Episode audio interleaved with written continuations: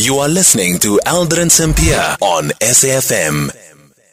Uh, 23 minutes after 5 o'clock. We're in conversation next with uh, Siphiwe Gumede, who's Assistant Director responsible for health promotion in Gauteng, as the province has recorded 11 malaria deaths and more than 1,000 infections between January and September this year. Provincial MEC for Health, uh, Nomantu Nkomo-Ralehoko, says people should get tested to get treatment if they get symptoms after traveling, especially as we head towards the festive season. Most of the people who tested positive had traveled uh, to Mozambique. Mozambique, Malawi, Zimbabwe, as well as Ethiopia. For more on this, Siphiwe Gumede now joining us on the line. Siphiwe, good afternoon and thank you so much for making time for us. Is it clear where these 11 cases came from? Hi, Siphiwe. Yes, good sure. after, yes, good afternoon to you and your listeners. Yes, most of the, remember, let's start here to say Gauteng does not transmit malaria. We don't have uh, malaria causing uh, mosquito in Gauteng. So most mm. of these cases are imported cases. So when a patient presents to the healthcare facilities, he's being interviewed, where have you been, where are you from? In a nutshell, I will say yes, they've been identified as to where are they originating from. Yeah, and, and from that investigation, what is it that you'd be able to share with us? That uh, people who leave Gauteng and visit malaria endemic areas, they are not taking prophylaxis, meaning the medication that you need to take before you leave Gauteng to go to a malaria endemic area.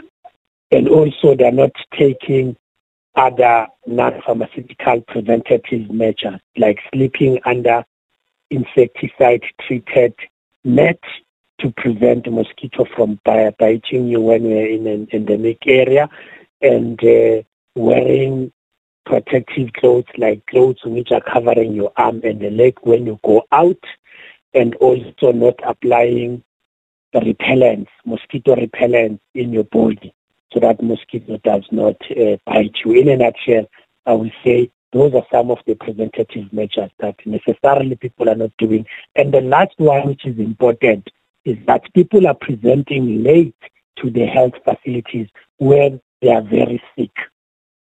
Okay, sp- sp- to, speak to us again uh, about about the symptoms for that early in, uh, um, intervention. You mean the symptoms if a person is yeah. infected with malaria? Largely, it's flu-like symptoms. Your your headache, your coughing, uh, fever. It's mainly present in all uh, malaria-infected cases a, a shivering of the body, body ache, sweating at night, and uh, continuous fever.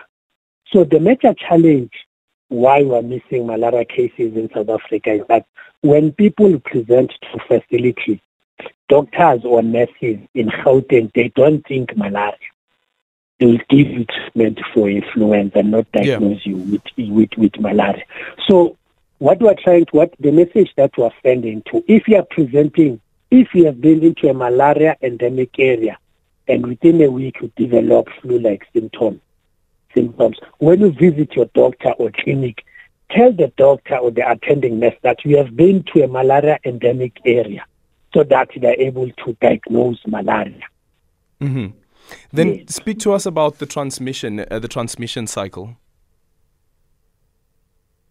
Earlier, in, I indicated that in Gauteng we don't have malaria, we don't have transmission of, of malaria. Yeah.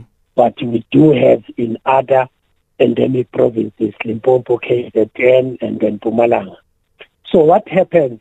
A mosquito, which is not infected in malaria, will bite a malaria positive person, and the mosquito infects itself with the with the malaria parasite, and then it's going to infect another, it's going to bite another person, and by biting another person, is infecting that particular person. The life cycle of a, a mosquito in the wild, it's in maximum four weeks. Mm-hmm. Yes. Mm-hmm. And then, in terms of travel, because I know sometimes when you travel up north, um, and especially the central part of the continent as well, um, you are required to have a yellow fever card. So, in terms of the prophylaxis that you spoke about earlier on, shouldn't that be a, a prerequisite before somebody travels to areas which are endemic with malaria?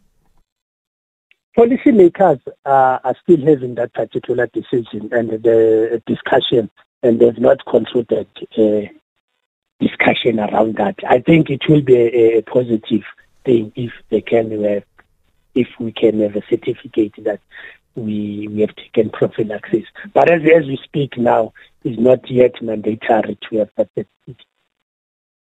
Yeah, no, thank you so much for your time. Siphiwe Gumede there, Assistant Director responsible for health promotion in uh, Gauteng. 11 uh, people who have died since um, January to September uh, from malaria that is here in Gauteng, and over 1,000 cases that have been detected.